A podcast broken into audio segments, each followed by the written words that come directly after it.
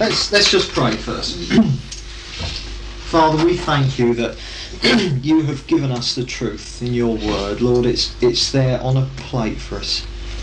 And Lord, your Holy Spirit just longs to impart that truth to us. Father, we pray now for the anointing of your Holy Spirit. Lord, that we will see more tonight the glory of Jesus and what he's done. Oh, Father, just open our eyes tonight to, to behold wonderful things out of your word.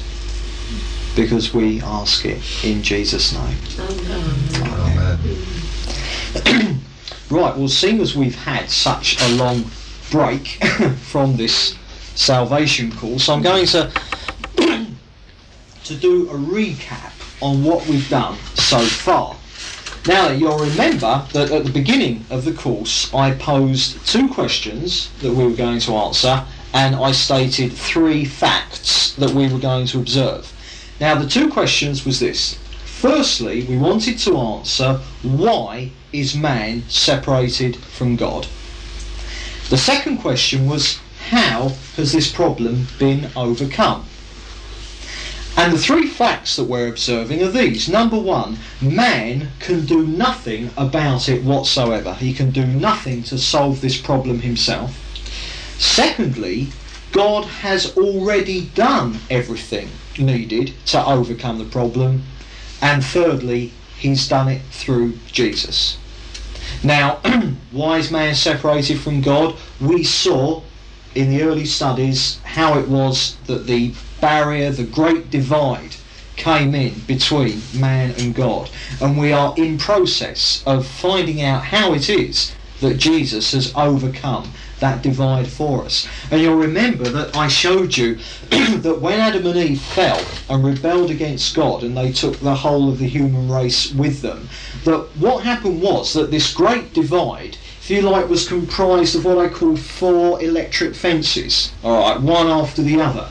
Now you've got to understand that these fences are kind of they're, they're 500 feet high and, and they got 10 million volts going through them. The point is that there is nothing that man can do to get over any one of the fences, let alone all four of them. And that we've been looking at the fact that Jesus came to demolish these fences. Now, the four fences were these. Firstly, we saw that mankind is in slavery to sin and cannot get free of that sin nature. Secondly, that God's absolute righteousness means that sinful men and women cannot have fellowship with Him. So there's the second one. Thirdly, God's absolute justice demands that the penalty of sin, which is death and separation from Him, His justice demands that that price be paid, that that sin be punished. So there's the third fence. And then lastly, we saw that the only approach that there can be to God is through the Spirit that He's given to us. And yet, when Adam and Eve sinned, their spirits died within them, and they then passed on to all their children and to every human being since a dead, non functioning spirit. So there is the fourth barrier. Now, last time we saw how Jesus dealt with the barrier of the fact that mankind is in slavery to sin, the barrier of the sin nature. and what we saw, I'll just go very, very quickly, just to remind you of it, okay? We saw that the death of Jesus was a ransom. Remember that word lutron, okay? He gave his life as a ransom.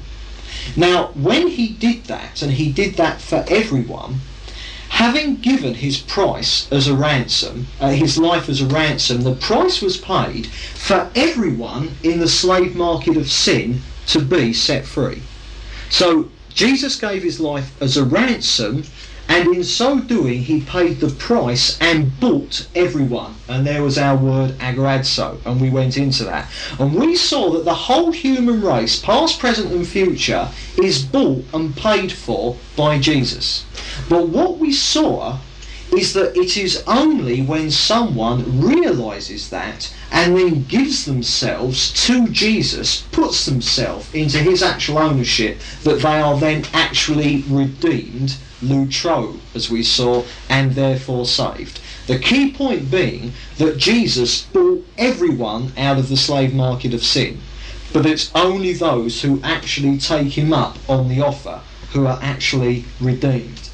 Now we're going to move on to fence two tonight. And fence two is this. Remember, we've seen that God, above all else, his very character is holiness. And that that holiness consists of two things absolute righteousness and absolute justice.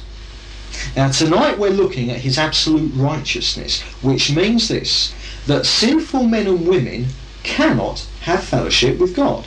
So tonight we're looking at fence number two, the fence of personal sins. Alright? We need an answer to that problem.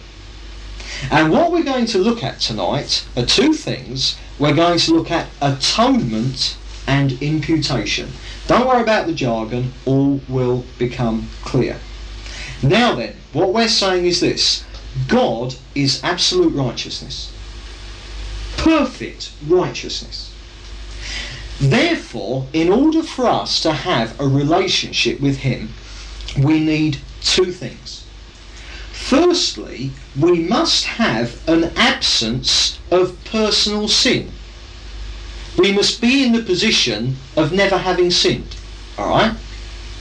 But more than that, not only must we have an absence of personal sin, but we've got to have the presence of absolute righteousness of our own. Can you see?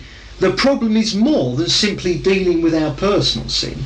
It goes further than that. To have fellowship with God, it's not just that you mustn't have sin, but you must be absolutely righteous like God Himself. And so we're going to look at these two things. And firstly, we're going to look at atonement. All right? We're saying that firstly, we've got to have the absence of personal sin. And now we look at atonement.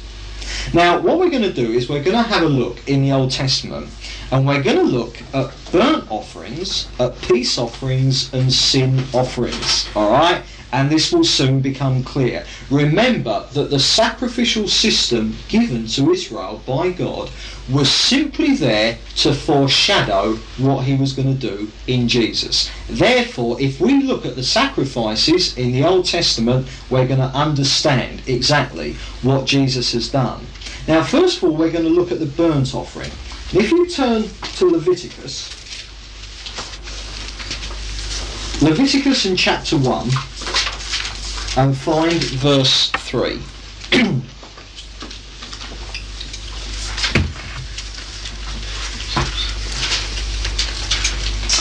And we read this If his offering is a burnt offering from the herd, he shall offer a male without blemish. He shall offer it at the door of the tent of meeting, that he may be accepted before the Lord. Now go down into verse 9. Uh, second part, and the priest shall burn the whole on the altar as a burnt offering, an offering by fire, a pleasing odour to the Lord. Uh, then go down to verse 17. And he said, And the priest shall burn it on the altar upon the wood that is on the fire. It is a burnt offering, an offering by fire, a pleasing odour to the Lord. Now go forward into chapter 6, and this is more on the actual burnt offering.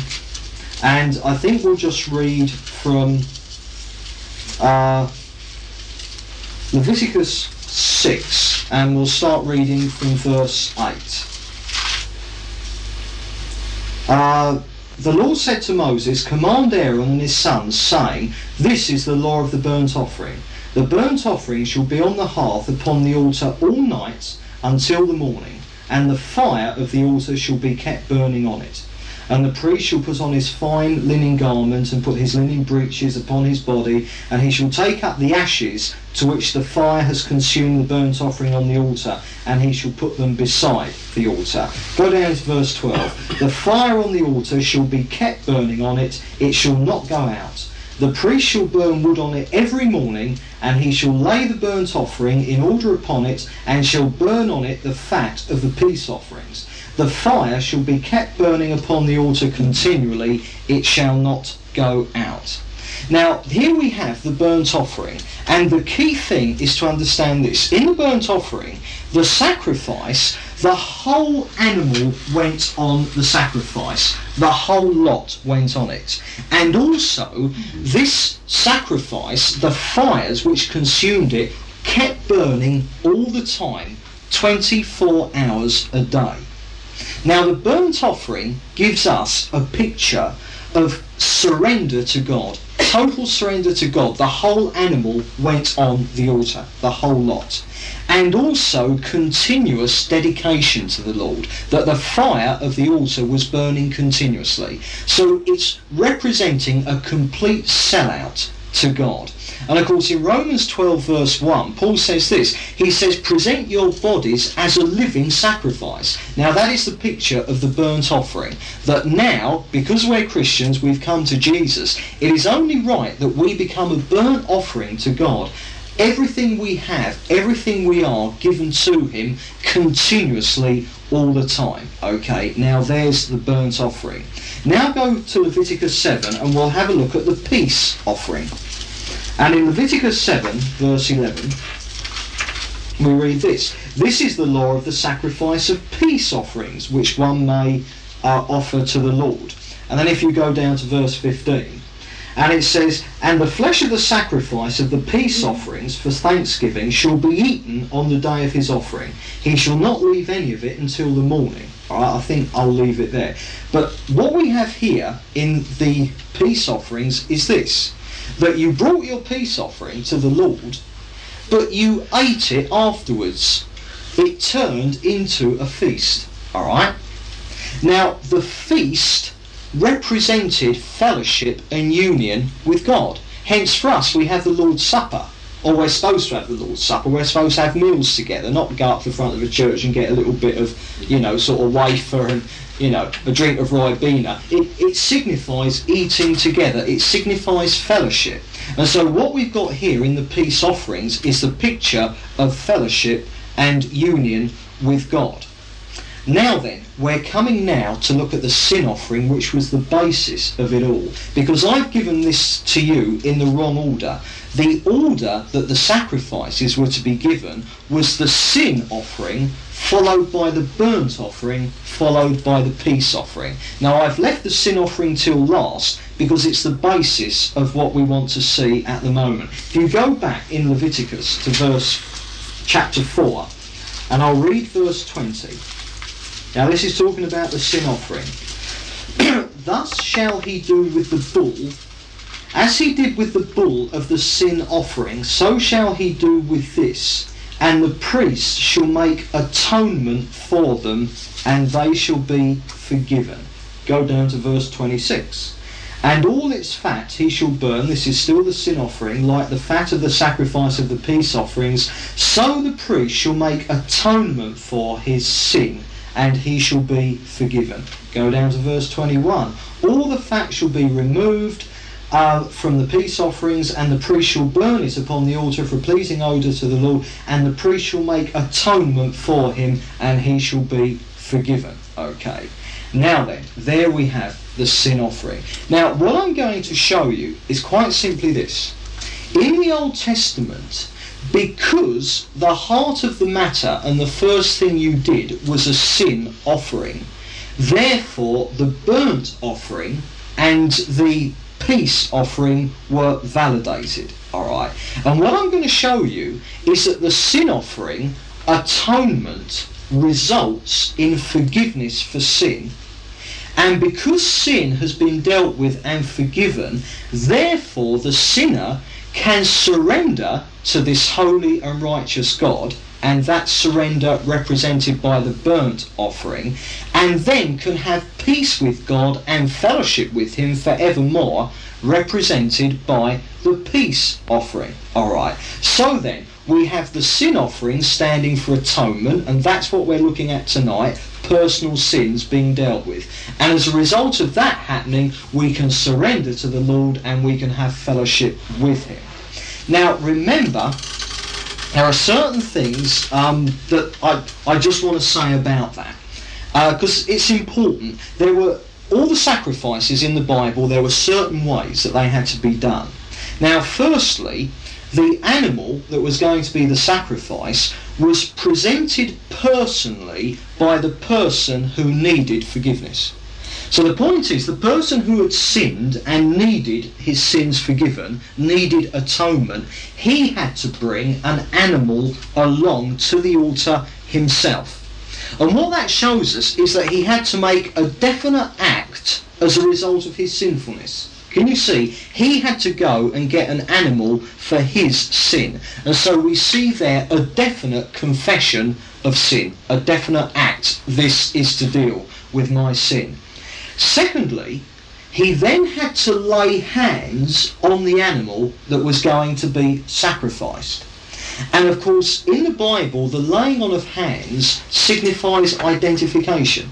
So what he was saying is that this animal is going to die in my place. This animal is going to be my substitute and my representative. I cannot deal with my sin. This animal is going, the innocent animal is going to deal with my guilt. And so therefore the sinner was acknowledging that he couldn't deal with his own sin at all. It was a problem that he could have no part in doing. And then, thirdly, and this is the bit where it gets a little bit unpleasant for some people, he then had to slaughter the animal himself. So you've brought the animal along, alright? You're saying, this is because I am a sinner. You laid hands on it, saying that only one who is innocent can take away my sin, I can't. And then he slaughtered the animal, slit its throat, or whatever it was, himself. And of course, this showed the seriousness of his sin. It's if he just brought a sort of animal in and then it was carried out into a back room by a priest. I mean, you know, what would that? But he had to slit its throat and have the blood run all over him. Now, can you show that showed the seriousness of sin to a holy God? All right, and it made the sinner take responsibility for his own sin. Now, remember, Everything in the Old Testament, including the sacrificial system, was there to foreshadow the coming of Jesus. It was there to give in picture language what one day the Messiah, the Christ, God's own Son, was coming to do. So what we're now going to do is I'm going to show you how Jesus when he died on the cross, became our sin offering and our burnt offering and our peace offering all in one. Now I'm going to take it the same order that I've just done. And first of all, we're going to look at the burnt offering. Now if you turn to Luke, the Gospel of Luke, and chapter 12, this might be a verse that, that sort of puzzles you sometimes. I think it might be a little bit clearer now and verse 49. Luke chapter Luke chapter 12 and verse 49. And this is Jesus speaking. he said, I came to cast fire upon the earth and would that it were already kindled. I have a baptism to be baptized with, and how I am constrained until it is accomplished. Here he's talking about the fire of God's judgment. And Jesus is saying, I have a baptism to be baptized with. He's looking ahead that when he died on the cross, he was going to be consumed by the judgment of God as the sin offering. Can you see that? The animal put on the altar and consumed by the fire of God's judgment. Go over to Ephesians chapter 5 and we'll see this again. Ephesians chapter 5 and verse 2. When Paul says this, he says, and walk in love as Christ loved us and gave himself up for us, a fragrant offering and sacrifice to God. All right. Now you'll notice when we read the verses about the burnt offering that we saw that the recurring phrase was a pleasing odour to the Lord. So here we have the New Testament representing Jesus as being the burnt offering in our place. All right. Now let's move on and see him as the peace offering. Go back into Ephesians chapter 2 and we'll read verse 13. But now in Christ, you who once were far off have been brought near in the blood of Christ, for he is our peace. All right? Uh, Romans chapter 5, just so that we, we're getting this more than just one verse on each thing. Romans chapter 5 and verse 1. And Paul says, Therefore, since we are justified by faith, we have peace with God through our Lord Jesus Christ. So there you see Jesus coming to be the burnt offering and the peace offering. But remember, I was saying that the burnt offering and peace offering commitment to God and fellowship with Him could only become valid because first there was the sin offering. So now we need to see Jesus as the actual sin offering on the cross. Now, if you go to Hebrews, book of Hebrews. Who's the verse? Was that yeah. Ephesians 5, the burnt offering? What was the verse? Ephesians 5, verse 1. That was the peace offering. When Paul says, Since we are justified by faith, we have peace with God through our Lord Jesus Christ. Speaking of him as being the peace offering. Now, Hebrews and chapter 9, and I've got three or four verses on this because it's important. Hebrews chapter 9, and we'll start reading from verse 23. Thus, it was necessary for the copies of the heavenly things to be purified with these rites, but the heavenly things themselves with better sacrifices than these. For Christ has entered not into a sanctuary made with hands, a copy of the true one, but into heaven itself, now to appear in the presence of God on our behalf. Nor was it to offer himself repeatedly as the high priest enters the holy place yearly, uh, with blood not his own, for then he would have had to suffer repeatedly since the foundation of the world. But as it is, he has appeared once for all at the end of the age to put away sin by the sacrifice of himself. Now, there we see Jesus putting away sin by the sacrifice of himself. Jesus as being the sin offering. In chapter 10, next chapter, and verse 11. Every priest stands daily at his service, offering repeatedly the same sacrifices, which can never take away sins. But when Christ has offered for all time a single sacrifice for sins, he sat down at the right hand of God. There you see it again, Jesus being the sin offering on the cross. Uh, move on into 1 Peter. 1 Peter chapter 1 And I'll read from verse 18. You know that you were redeemed from the futile ways inherited from your fathers, not with perishable things such as silver or gold, but with the precious blood of Christ, like that of a lamb without blemish or spot. And then lastly, Revelation chapter 5, and we'll read um, from verse 1. Revelation chapter 5. Now, at, at, the beginning of this, you have the opening of the scrolls, and no one was found uh, worthy enough to open it. Then Jesus comes on the scene. Uh, we'll take it from verse 8. And when he had taken the scroll, the four living creatures and the twenty-four elders fell down before the Lamb, each holding a harp and with the golden bowls full of incense, which are the prayers of the saints. And they sang a new song, saying, Worthy art thou to take the scroll and to open it sealed, for thou wast slain, and by thy blood didst ransom men for God. So here you have the Lamb and by his blood ransoming men for God. Now, can you see in all these things we have Jesus as the sacrifice that God made for sin? So what we've got is this. My sins, your sins, everyone's sins personally cause the death of Jesus. But when we accept Jesus as being our sin offering, we are then free to commit ourselves to his service, the burnt offering, and to have fellowship with God eternally, the peace offering. All right.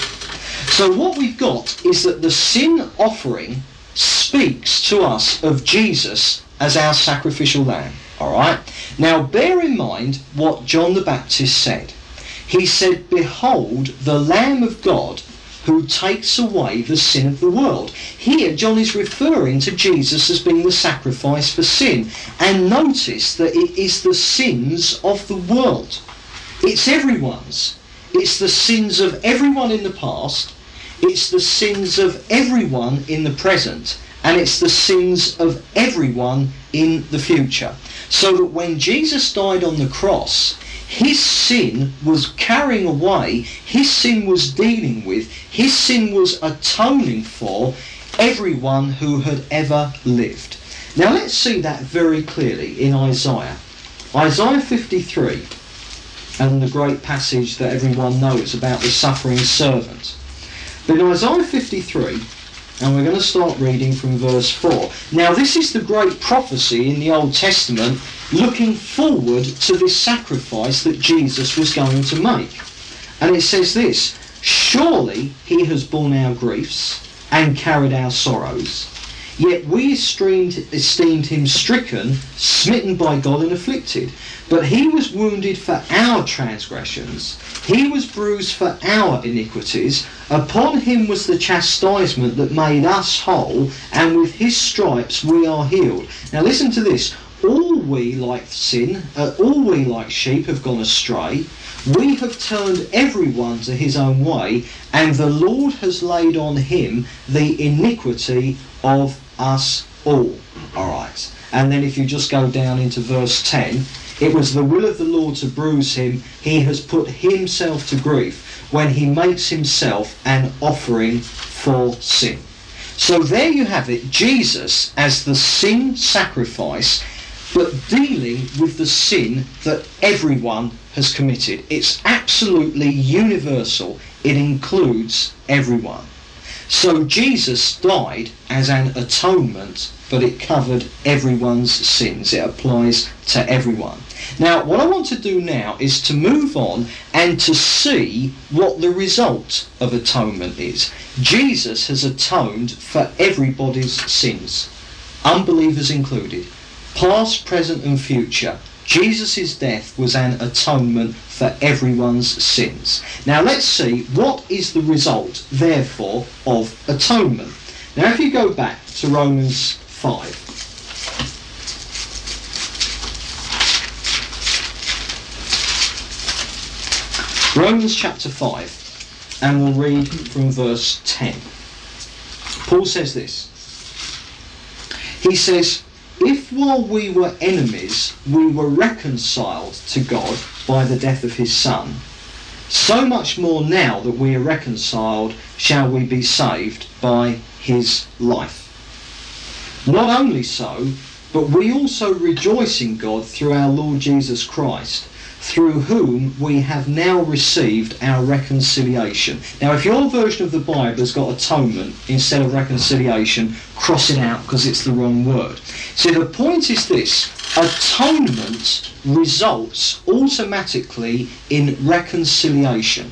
And this word that Paul has used here, reconciliation, it's katalasso. And what it means is this it literally means to change and it would be used of changing money. So that if you were going on holiday and you go to Bureau de Change, all right, you exchange your currency. That would be this word. It means to change. And in regards to people, on a personal level, it means to change from enmity to friendship. But here's the point that I want you to understand. This happened while we were yet enemies of God. All right? Look at verse 8. All right? But God shows his love for us in that while we were yet sinners, Christ died for us. Now we understand fully that that meant that Jesus died on the cross before anyone wanted to know. Can you see that? The death on the cross was for everyone even before they realised what was going on. Alright? And Jesus shows his love for us in that way, and it was for everyone. But what Paul is saying here, if you go down into verse 10, he says, If while we were enemies we were reconciled to God by the death of his Son. Now, can you see what that means? That means that even unbelievers have been reconciled to God through the death of Jesus. Can you see the point? This doesn't just mean believers, it's a comprehensive thing. When Jesus died on the cross, he was showing his love because he did it while everyone was still unbelievers. And in exactly the same way, when Jesus died on the cross, God reconciled everyone to himself, even though they were still unbelievers. This is the important point that I want to get across. When Jesus died on the cross as an atonement, the result of that is reconciliation, and it includes unbelievers as well. Now, go to Colossians. I can imagine that some people will be sitting here thinking, oh, what on earth is this going to lead to? Is everyone saved? Is that what he's saying? I'm not saying that at all. I'm saying what the Bible says. If you go to Colossians, and I'll show you this, because it answers the question to some of the verses that you look at in the Bible and you think, wow, that, that seems a bit weird. Now, Colossians 1 and verse 19. Speaking of Jesus, for in him all the fullness of God was pleased to dwell, and through him to reconcile to himself all things, whether on earth or in heaven, making peace by the blood of his cross. Can you see all things, which includes unbelievers, are reconciled to God because of the death of Jesus on the cross? Now, having said that, turn to Luke 2 And this makes sense.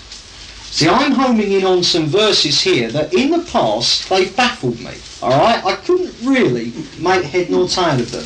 And this is another one that this answers. Luke 2 and verse 14. And this is sort of like the Christmas story. And it's something that, uh, do you remember when Jesus was born? There were the shepherds and the angels appeared to them. Alright? And in verse uh, 13, then suddenly there was with the angel a multitude in the heavenly host praising God and saying, Glory to God in the highest, and on earth peace, goodwill towards men. I don't know if that's ever baffled you. It's baffled me. Because I was always under the impression that God didn't have goodwill towards men at all. He was going to chuck them all in the lake of fire. But the point being that here we have the arrival of the Saviour of the world on the earth, who was going to die as an atonement for sin, and in so doing, the whole of the human creation would be reconciled to God, and therefore would be subject not to God's condemnation, but to God's goodwill goodwill towards all men. Here's the thing that the reconciliation that resulted from atonement is absolutely universal. Now I'm going to go back to something that I've said before, but we're going to see this throughout the course. That the issue between God and man is no longer the issue of sin. The controversy between God and us is not on the basis of sin. It's something else completely. Go to John's Gospel. And John chapter 3. And we'll start reading from verse 16. Remember what I'm saying is that when Jesus died on the sin at, on the cross as an atonement for sin, the result of that is that all sinners were reconciled to God. Therefore, God's controversy with them is no longer sin. Alright? So, John 3, verse 16. For God so loved the world that he gave his only Son, that whoever believes in him should not perish but have everlasting life. For God sent the Son into the world not to condemn the world, but that the world might be saved through him. He who believes in him is not condemned, but he who does not believe is condemned already, because he has not believed in the name of the only Son of God. Can you see? Condemnation now is nothing to do with sin. It's to do with whether you've believed on the name of Jesus. Go through to chapter 6 in John's Gospel, and I'll read from 28, verse 28. Then they said to him, That's Jesus, what must we do to be doing the works of God? Jesus answered them, This is the work of God, that you believe in him whom he sent. Can you see the great difference? In the Old Testament, under the law, the work of God was that you kept the law or you died. But now, with the coming of Jesus, God's will for us, what God requires of us, isn't to keep the law or anything like that. It's to believe in Jesus. Go down into verse 40. For this is the will of my Father, that everyone who sees the Son and believes in him should have eternal life. Now let's make this absolutely conclusive and go to chapter 16 when Jesus is talking about the ministry of the Holy Spirit, what the Holy Spirit is going to do when he comes into the world of Pentecost. And in verse 7 we read this Nevertheless, this is Jesus speaking, I tell you the truth, it is to your advantage that I go away. For if I do not go away, the counselor will not come. But if I go, I will send him to you. And when he comes, he will convince the world of sin. But go down into verse 9 of sin because they do not believe in me. Okay. Now then, where have we got to? We've got to this. Jesus died on the cross as the sin sacrifice. The result of sacrifice before God is that atonement happens. Alright? And that once sins are atoned for, the result of that is that there is then reconciliation with God. The sin issue is gone. Alright? Now, what this leaves us with is this personal sins do not separate anyone from God now that Jesus has died. The only thing that separates someone from God is not believing in Jesus. Alright? So that is what atonement has done. Now you might have noticed that I've said a lot about atonement. I've told you what it does, but I haven't told you what it means yet. Did anyone notice that? We haven't actually said what atonement is. Well, let's go on and do that because it's important. Now, sometimes when people are saying, okay, atonement, what does it mean? What exactly is it? All right, the sacrifice of Jesus atones, but what does it mean? Sometimes people come along and they say that to understand atonement, split it up and you get at one-ment. Now that is wrong. It doesn't mean that at all. At one-ment, or the bringing together of two camps who were opposed but are now at peace with each other, the at one-ment, that is the result of atonement. That is the reconciliation we saw. So at one-ment, or reconciliation, is simply the result of atonement. Atonement itself is something completely different. So what does the actual word mean? Now, interestingly enough, it doesn't really, it's not really a New Testament word at all. It appears in the Old Testament, and the Hebrew is kulfar, okay? So then, how can we find out exactly what the word means? What does atonement actually mean? Now, if you turn to Genesis chapter 6, we'll see exactly what it means, and we're going to have a look at Noah and his ark. Alright? And in Genesis chapter 6 and verse 14, we read this. These are the instructions that God is giving Noah for the building of the ark. And he says this Make yourself an ark of gopher wood, make rooms in the ark, and cover it inside and out with pitch. Now, Korfar is in there, atonement, and it's the word cover. To cover. Atonement means to cover as with pitch. That's simply what it means to cover.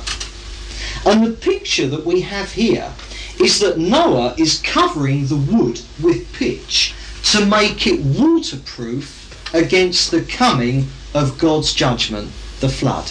Can you see? Because the flood of God's judgment was coming, but the ark was the means of salvation. but it had to be made waterproof against that judgment. It had to be covered with pitch, you see. Also, very interesting, an ark, alright, Noah had his ark, but usually arks are a lot smaller, they're like a jewellery box. And an ark is a box to keep your valuables in. And we are God's valuable. Noah's ark is a picture of Jesus and our salvation. And because of atonement, it's absolutely watertight. It means that the the waters of judgment cannot get inside the ark to us because we're covered with pitch. So what we've got is simply this. If you cover something, to all intents and purposes, it's gone. It's not visible anymore. And that when Jesus died on the cross, his blood, representing his very life, because the life is in the blood, his blood covered sins and blotted them out, removed them totally. Can you see the picture? As if they are no longer there. And to God, the sin of the world, it's as if it's no longer there because it's been covered by the blood of Jesus. It's been atoned for, covered. All right. Now this picture of Noah and the ark is a really good one because all the time that Noah's building it, he kind of, you know, he was preaching and that. Uh, now he didn't get one convert, convert. No one wanted to know. All right. But the point is this: when the judgment, when the flood came, all the men and women on the face of the earth perished in the flood, except Noah and his family. But the point is this they did not perish because they were sinners. They perished because they refused to go in the ark. Can you see the difference? A means of escape was there for them, but they refused to believe in one, the coming judgment, and two, therefore the need to be saved for it. Therefore they perish not because they were sinners, they perish because they would not believe in the means of escape that God had given to them. Also, something else quite interesting, if you go over into um, chapter 7 and verse 15 and 16. Remember, we've got a picture here of salvation. They went into the ark with Noah, two and two of all flesh, in which was the breath of life. Um, oh, Genesis 17, verse. 7. Is it verse 7 that I'm Genesis after? 7, verse 16 at the end. Oh, yeah, that's right, yeah. They entered, male and female of all flesh, went in as God has commanded him, and the Lord shut him in. Can you see that? Because the Lord shut him in, there's no way you can get out. Remember, the Bible says that, you know, when God closes a door, none shall open it. And therefore, we can see that because we are in, therefore we can never get out of salvation. And this is one of the things that we'll be seeing very powerfully later on in the course. And also, in the ark, as you read through the instructions of how it was constructed, it says that there was only one window in the ark, and it was in the roof. Alright? Now, the word for window in Hebrew is light. There was only one place that the light could come in, alright, and it was through the roof. Now, Jesus is the light of the world, okay? And in order for Noah to see out of the ark, he had to look up. And the Bible tells us looking unto Jesus, the pioneer and perfecter of our faith, you see. Jesus has started salvation, he shut the door, and Jesus will finish salvation. We will come through to eternal salvation. So what we have seen is quite simply this. Personal sins, and we've been saying that in order to have a relationship with a holy and righteous God, it means that we must have an absence of personal sin. Now we have seen that through the death of Jesus on the cross, he has atoned for the yeah, that the sins of the world are no longer a problem because Jesus died on the cross as the sin offering, atoned, covered those sins, and took them completely away. So personal sins are no longer a problem. But some might think, well, but surely this means that everyone is saved. Well, it doesn't mean that at all. Because do you remember that I said that this personal sins thing is a problem with two sides? That it's not just a question that to have fellowship with God, we've got to have an absence of personal sin. It also means that we've got to have the presence of absolute righteousness of our own.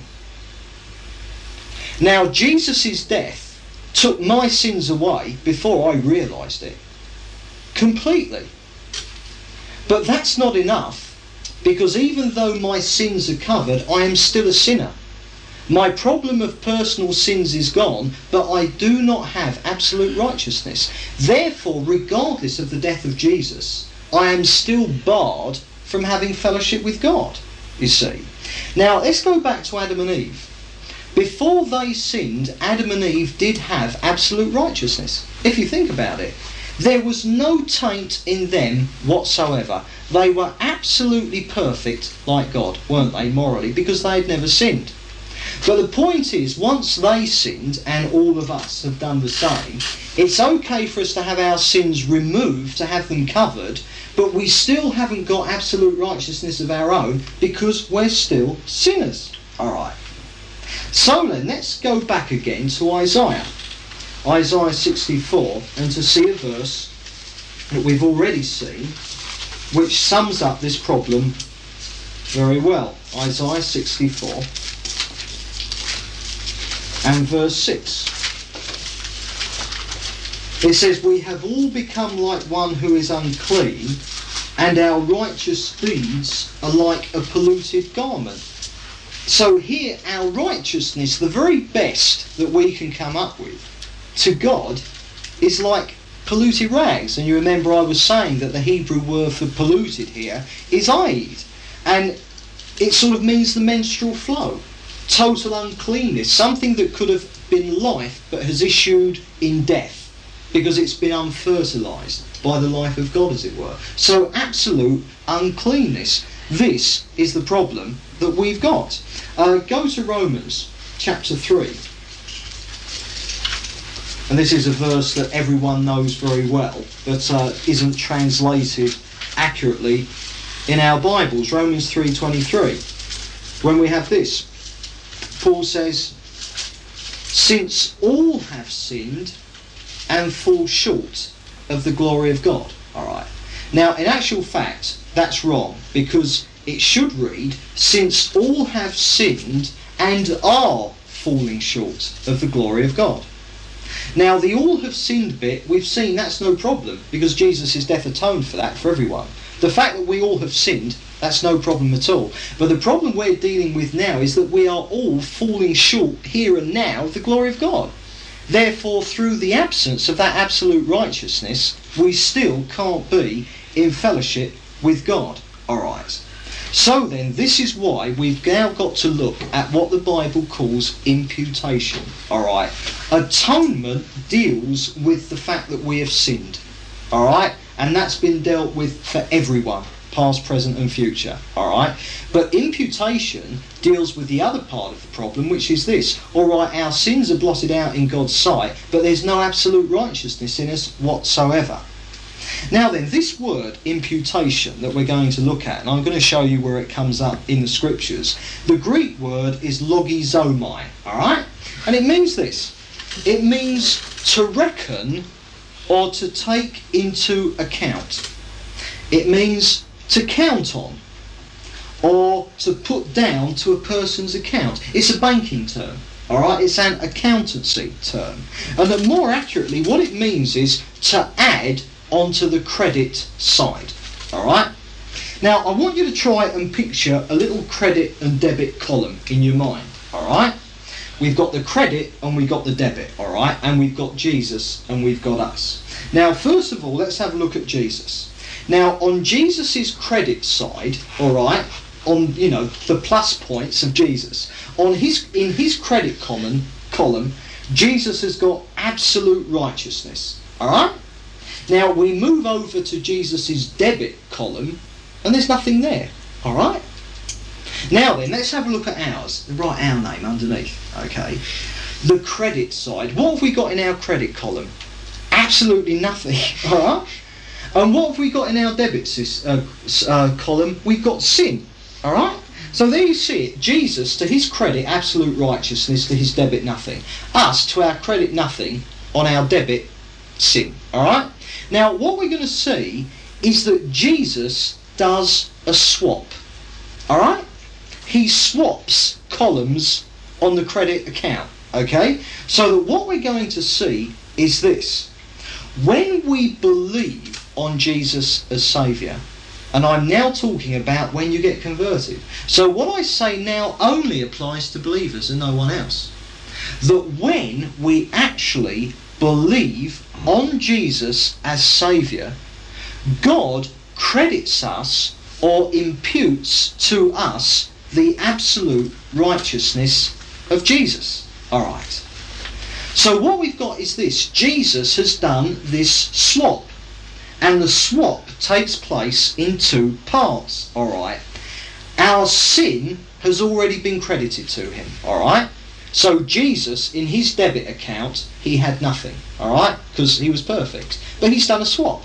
So Jesus has now got our sin and the sin of the world in his credit column, alright? So that applies to unbelievers too. Because of atonement, the sin of the world is credited to Jesus and therefore it's gone and dealt with, judged and paid for in Him. But what we need now is not just that our sin has been credited to Jesus, but we've got to come to the place where Jesus' absolute righteousness is credited to us. And that completes the picture, that completes the jigsaw, if you like. But we only get the righteousness of Jesus imputed to us and therefore become actually saved when we believe in him. Now, can you see the point? The sin of the whole world, atonement, applies to everyone and has already been done. That will never be done again. All those unbelievers out there, their sins went on Jesus. Their sins are dealt with. Alright. But in order to be saved, you've got to have more than just the fact that your sins are covered by the blood of Jesus. You've got to receive the absolute righteousness of Jesus himself, but that only happens when you become a believer and are born again. Alright? So can you see that what I'm saying is not that everyone is saved at all? But what we are seeing more and more powerfully in this course is the openness that anyone at any moment can be saved. That the incredible thing that God has done on the cross. Let's let's actually see this. Romans 4 Alright? And start reading at verse 6. So David pronounces a blessing upon the man to whom God reckons apart uh, reckons righteousness apart from works. Okay, now that word reckons, that's the word we're interested in. Alright? Now he's quoting from a psalm. Alright? And what do we read? Blessed are those whose iniquities are forgiven and whose sins are covered. That's atonement and applies to everyone. But blessed is the man against whom the Lord will not reckon his sin. And there's imputation, but that only applies to believers. Go over into verse 20 in the same chapter. My, my one says actually credits righteousness, which goes in with your credit and debit system. Yeah, it's all the same word. Credit, impute, reckon. It's all the same word in the Greek, you see. like credit. Yeah, credit. Um, let's read verse 20. Uh, this is speaking about Abraham. No distrust made him waver concerning the promise of God, but he grew strong in his faith as he gave glory to God. Oh, I'd never know. That's good, isn't it? He grew strong in his faith as he gave glory to God. That's why we should praise the Lord. Isn't that good? I've never seen it. Isn't that good? We don't praise the Lord, we won't grow strong. Yeah, I know that. Lovely. Anyway, that's not what we're interested in tonight, so don't get blessed with that, all right? Fully convinced that God was able to do what he had promised. That is why his faith was reckoned, this is imputation, credited, this is the word. That is why his faith was reckoned to him as righteousness.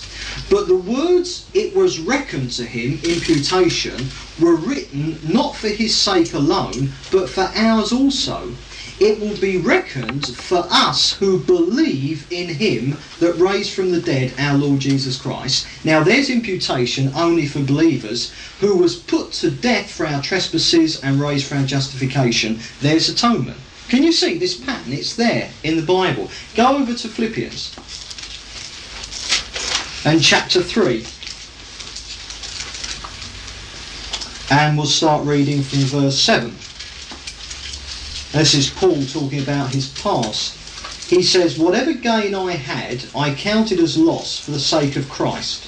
Indeed, I count everything as loss because of the surpassing worth of knowing Christ Jesus my Lord. For his sake I have suffered the loss of all things and count them as refuse, in order that I may gain Christ and be found in him, not having a righteousness of my own based on law, but that which is through faith in Christ, the righteousness from God that depends on faith, that I may know him and the power, etc., etc. Now, there you have it. Can you see that when we believe on Jesus, the second part of the imputation fits into place, that we are reckoned, we receive, we are credited with the absolute righteousness of Jesus. So, I want now to gather this all together, all right, to, to show what we have covered tonight. The sins of the whole world were atoned for, they were covered, they were removed when Jesus died on the cross. But imputation of absolute righteousness only happens when you believe in Jesus. So what we've seen is this. The electric fence number two was demolished and flattened when Jesus died on the cross. It's open to everyone to walk through where that barrier, where that electric fence once was. But it is only beneficial and it can only be done by those who respond by faith and believe on the Lord Jesus Christ. Go to 2 Corinthians. 2 Corinthians chapter 5. And this is the verse that really does put this so well. 2 Corinthians chapter 5. And we'll read from verse 18. And he says, All this is from God, who through Christ reconciled us to himself. Now remember, reconciliation, the result of atonement, who through Christ reconciled us to himself and gave us the ministry of reconciliation. That is, God was in Christ reconciling the world to himself. Not just Christians, but the world to himself, not counting their trespasses against them. And God does not count their trespasses against any unbelievers out there at all. And entrusting to us the message of reconciliation. So we are ambassadors for Christ, God making his appeal through us. We beseech you on behalf of Christ, be reconciled to God. For our sake he made him to be sin who knew no sin. There's atonement.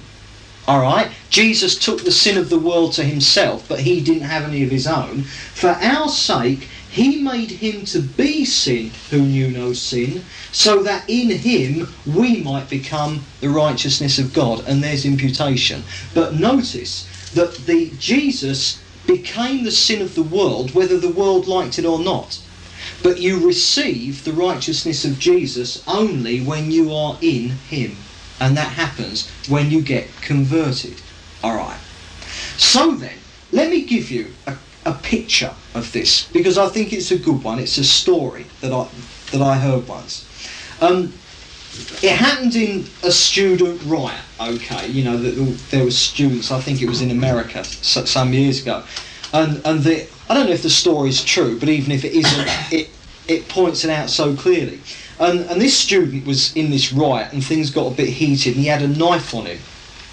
And the, in the heat of the moment, he stabbed someone who later died. All right. Now he he ran, and and there were police there, and and they just saw him run, but they didn't get a good look at him. But they saw the road he ran up. All right, and like the houses he ran into. And, and he was covered in blood, all right, his clothes were covered with the blood of the man he killed. And he ran straight to a friend's house. And he knocked on the door, and his friend opened the door, and, and, and he came in, he was, you know, soaking with blood all over his clothes. And his friend said, What have you done? And he said, I've killed someone, all right. Now, this friend really did love him, all right. This was a real friend. And, and, and he established that this guy was really sorry, you know, that if he could get away with it, he wouldn't do it again. Can you see what I mean? And what his friend said, he said, look, swap clothes. All right, which he did. Now, the police who were doing a door to door, when they arrived at that house, his friend opened the door, and the innocent one who hadn't done anything was standing there in clothes covered with blood. And of course, the police arrested him and took him away. During the trial, he said nothing. And in actual fact, he was convicted and he went to the electric chair. Now, just before he died, he got a letter to the friend who was guilty. And he said, I've worn your clothes, now you wear mine. Now, that is exactly what Jesus has done for the whole world. He has worn our clothes. And he wore our clothes before we got converted. Alright? But he says, and the fact that he's worn our clothes, that's atonement. But he says, now you wear mine. I've taken the guilt of your sin. Now you can have my righteousness and a new life. And that's imputation. But it only happens when you actually put the clothes on, when you come to believe in Jesus. So then, what we have is atonement. In the death of Jesus, when he died on the cross, we have the atonement, the covering, the blotting out, the removal of everyone's sins. Since the cross of Jesus, God has no controversy with the world on account of sin at all. God has already reconciled the whole world to himself. But that's not enough to be saved because we need imputation. But that only happens when you believe on Jesus. But then you get the absolute righteousness of Jesus, which you must have to have fellowship with God. So having your sin taken away isn't enough to have fellowship with God. You've got to have the absolute righteousness as well, but you only get that when you believe in Jesus and therefore actually come into salvation. So what we're seeing is exactly the same as when we looked at redemption last time. That everyone we saw was potentially redeemed, but only those who take up the offer are actually redeemed. And what we're seeing here is that everyone is potentially saved, but it's only when they take Jesus up on the offer and believe that they are actually saved. So therefore, the electric fence of the problem of personal sins was demolished 2,000 years ago. Where that unsurpassable barrier used to stand, in its place now stands Jesus. And he stands there as the open door. And all anyone need do is to believe on him, accept that he has done it and solved their personal sin problem and walk through into salvation and therefore be saved. So there we have it, atonement and imputation.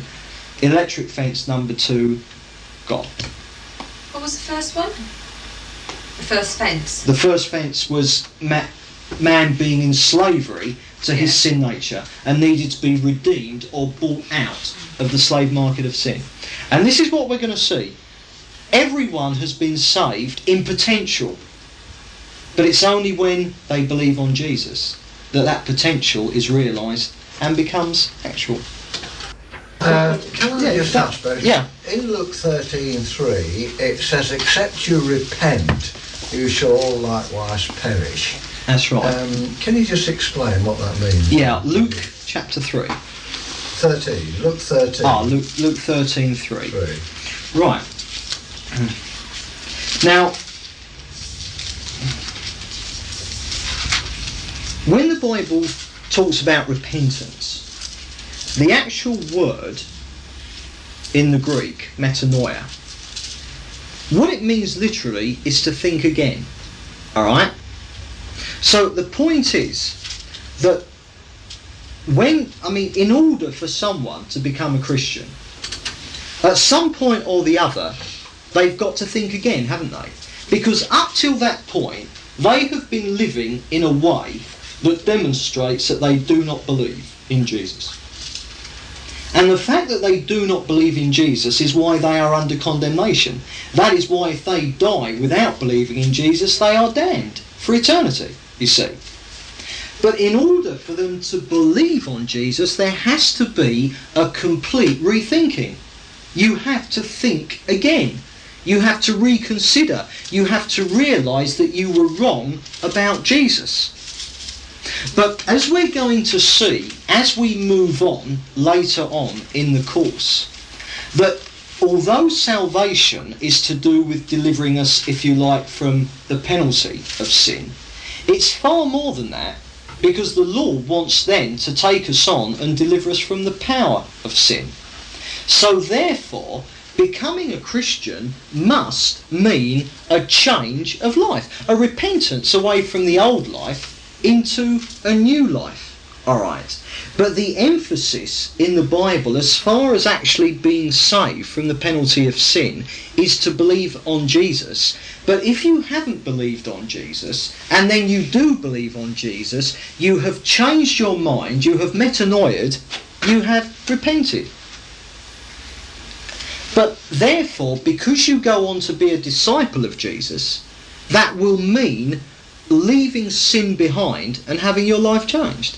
It is perfectly valid, and in fact, I think vital, that evangelism does tell people, almost warn them against getting converted. That's what I do. I make sure, like Jesus did, that everyone knows how tough it's going to be. Then you don't get easy riders along. So it's certainly important to preach repentant from, you know, that, that people have to repent of specific sins, all right? But it's not the repenting of the specific sins that is having anything to do with them being saved. The only thing that is meaning that they're being saved from the penalty of sin is because they're believing on Jesus as their Saviour. Can you see that? Now, later on in the course, we're going to look at deliverance from the power of sin. All right. And we're going to see that there is a difference, that salvation has different aspects, and that at the moment we are dealing purely with what I'm going to call the past tense of salvation. All right, uh, salvation from the penalty of sin. But there, we're then going to move on and see that salvation has a present tense to it and a future tense. And we're going to move on and look at present salvation and future salvation. But in regards to past salvation, getting free of the penalty of sin, that is accomplished 100% by believing on Jesus. Um, I mean, take the thief on the cross. Now, the thief on the cross had neither time nor, I'm sure, inclination to repent of any specific sins. But he believed on Jesus. And therefore he repented in the true sense. He changed his mind about Jesus, you see. And therefore he was saved because he believed that Jesus was dying there to be his saviour. And therefore, by that faith in Jesus, he was automatically saved. The fact that he hadn't got had time to clean his act up was neither here nor there. You see, cleaning our act up is sanctification. And as we're going to see, sanctification has got nothing to do with the penalty of sin whatsoever. Sanctification is to do with bringing up your children. Salvation is to do with taking someone who isn't your child and adopting them into the family. That's once and for all and eternal. Sanctification is simply what happens when you're trying to bring up your child to be the sort of child you want them to be. So the sin in our lives issue is totally separate and has got nothing to do with eternal salvation, if you like at all, and, and we'll move on to see that. That's ever, ever so helpful. Is there, a, is there a verse that says something about therefore you will die in your sin or something? Is, that, is, there, is there a verse that says that or is that just... Oh, yeah. Certainly in the Bible it talks about that if people don't believe on Jesus, they will die in their sins. They will eventually. That's They'll right. have to And- face the consequences of their sin Well, what's happening is that they're not actually going to be facing the consequences of their sins because Jesus faced the consequences of their sins. yeah. What they're going to do is they're going to face the consequence of the one sin The and the only sin, sin that that's matters, right, that they that's refuse right. to believe in Jesus. which is the biggest sin of all. That's right. But of course, the point is therefore, because they have never believed in Jesus, they will never get their act cleaned up, and therefore they are going to die in the sins that they are committing and have no choice to commit. But again, that's introducing the thing that once you get converted, then the Lord can clean your act up. All right.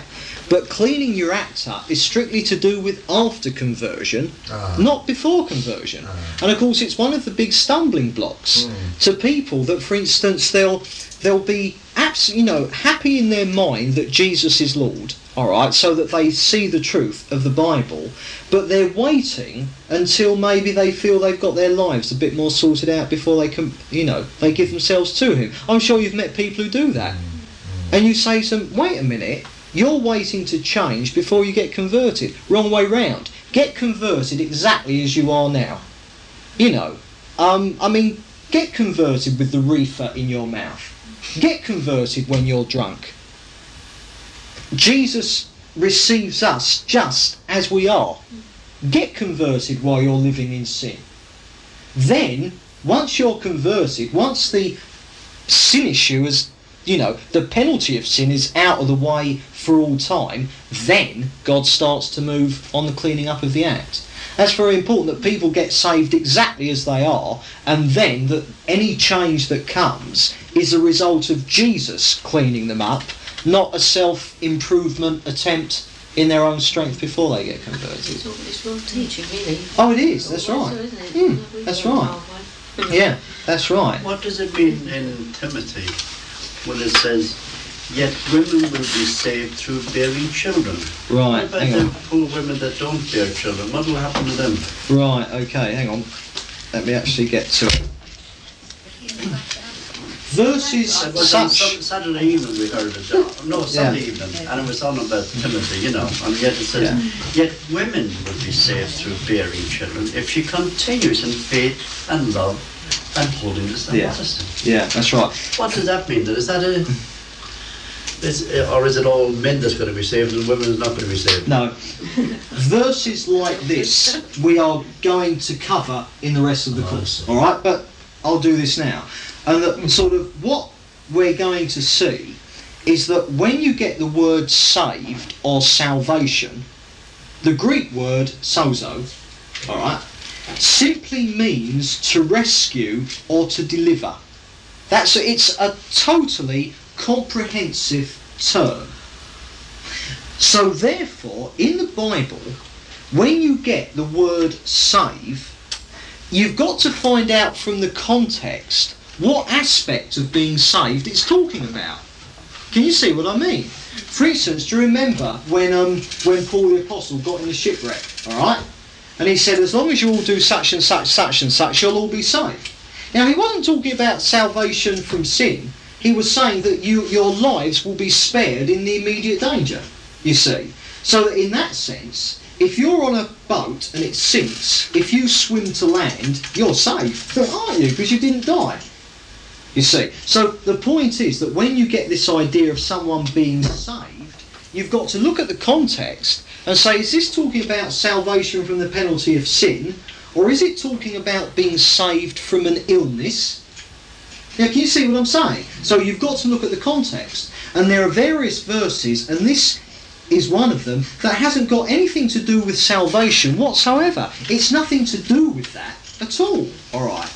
Now then, the context of it, all right, is simply that women, all right, who continue in faith and love and holiness with modesty, which is simply a way of saying women who stay in fellowship with God, all right, are going to be delivered from the absolute.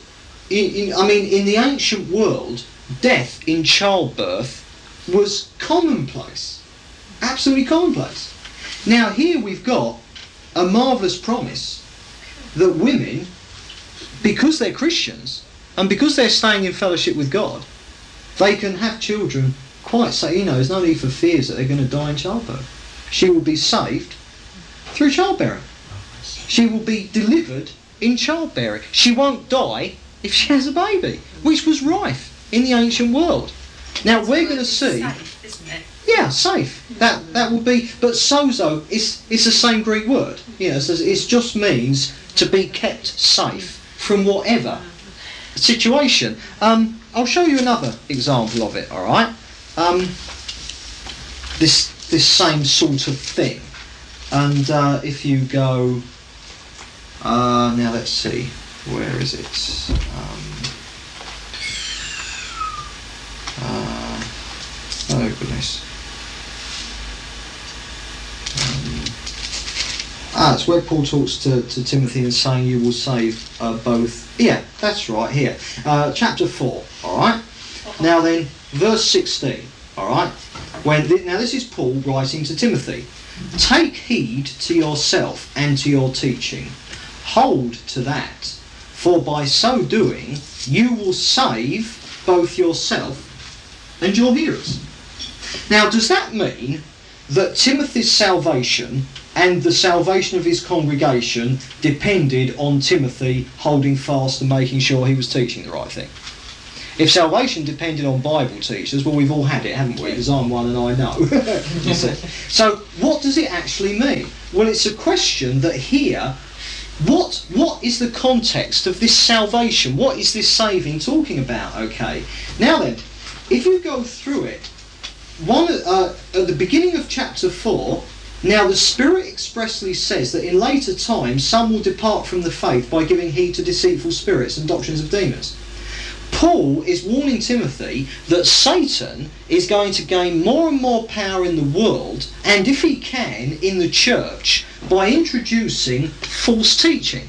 So that if Satan can get false teaching in the church, Satan gets a hold of the church, and there's a danger because Satan is in the church through false teaching. Alright? Now, by the end of the chapter, what's Paul saying? He's saying, take heed to yourself and your teaching, hold to that. He's saying, but Timothy, as long as you make sure that you're teaching the Word of God, you're going to be saved from that danger. See? Mm. Simply means that.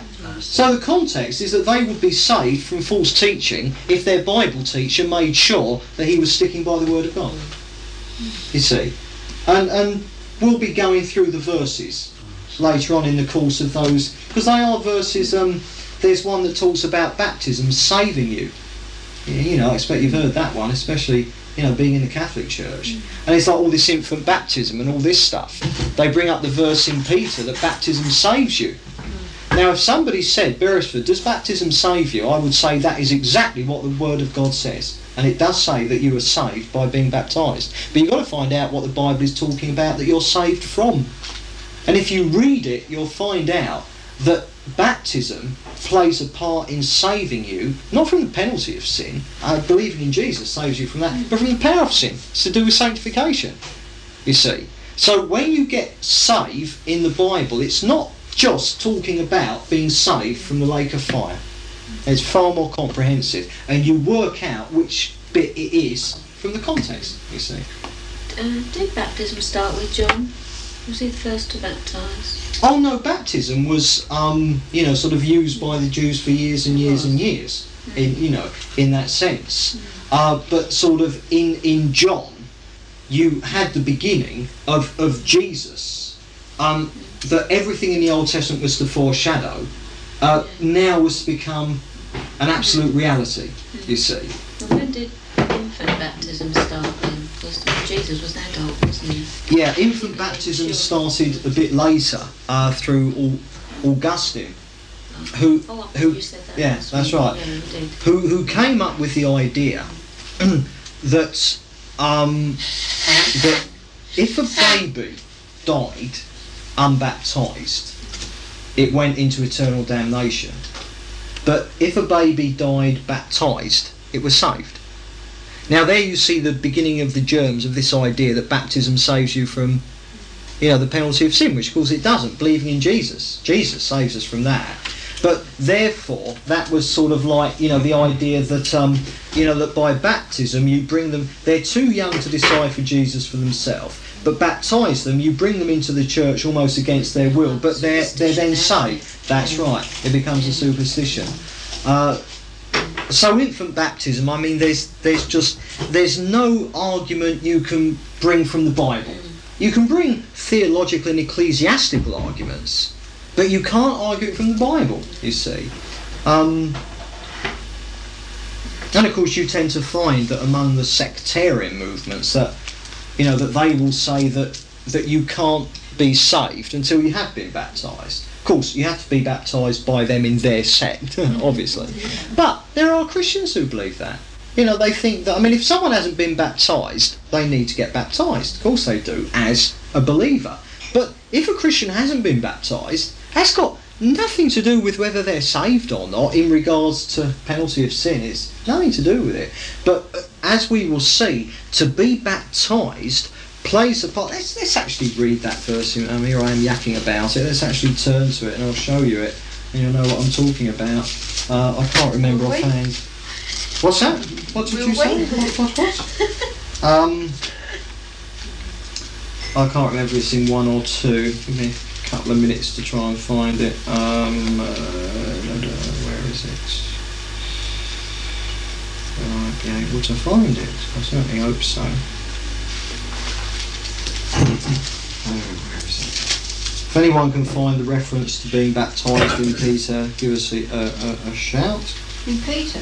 Yeah. That so- was in Corinthians. Yeah, was in Corinthians. no, it's what Peter says about being baptised. Oh yes, that's right. Here, here we go. It's it's one Peter chapter three.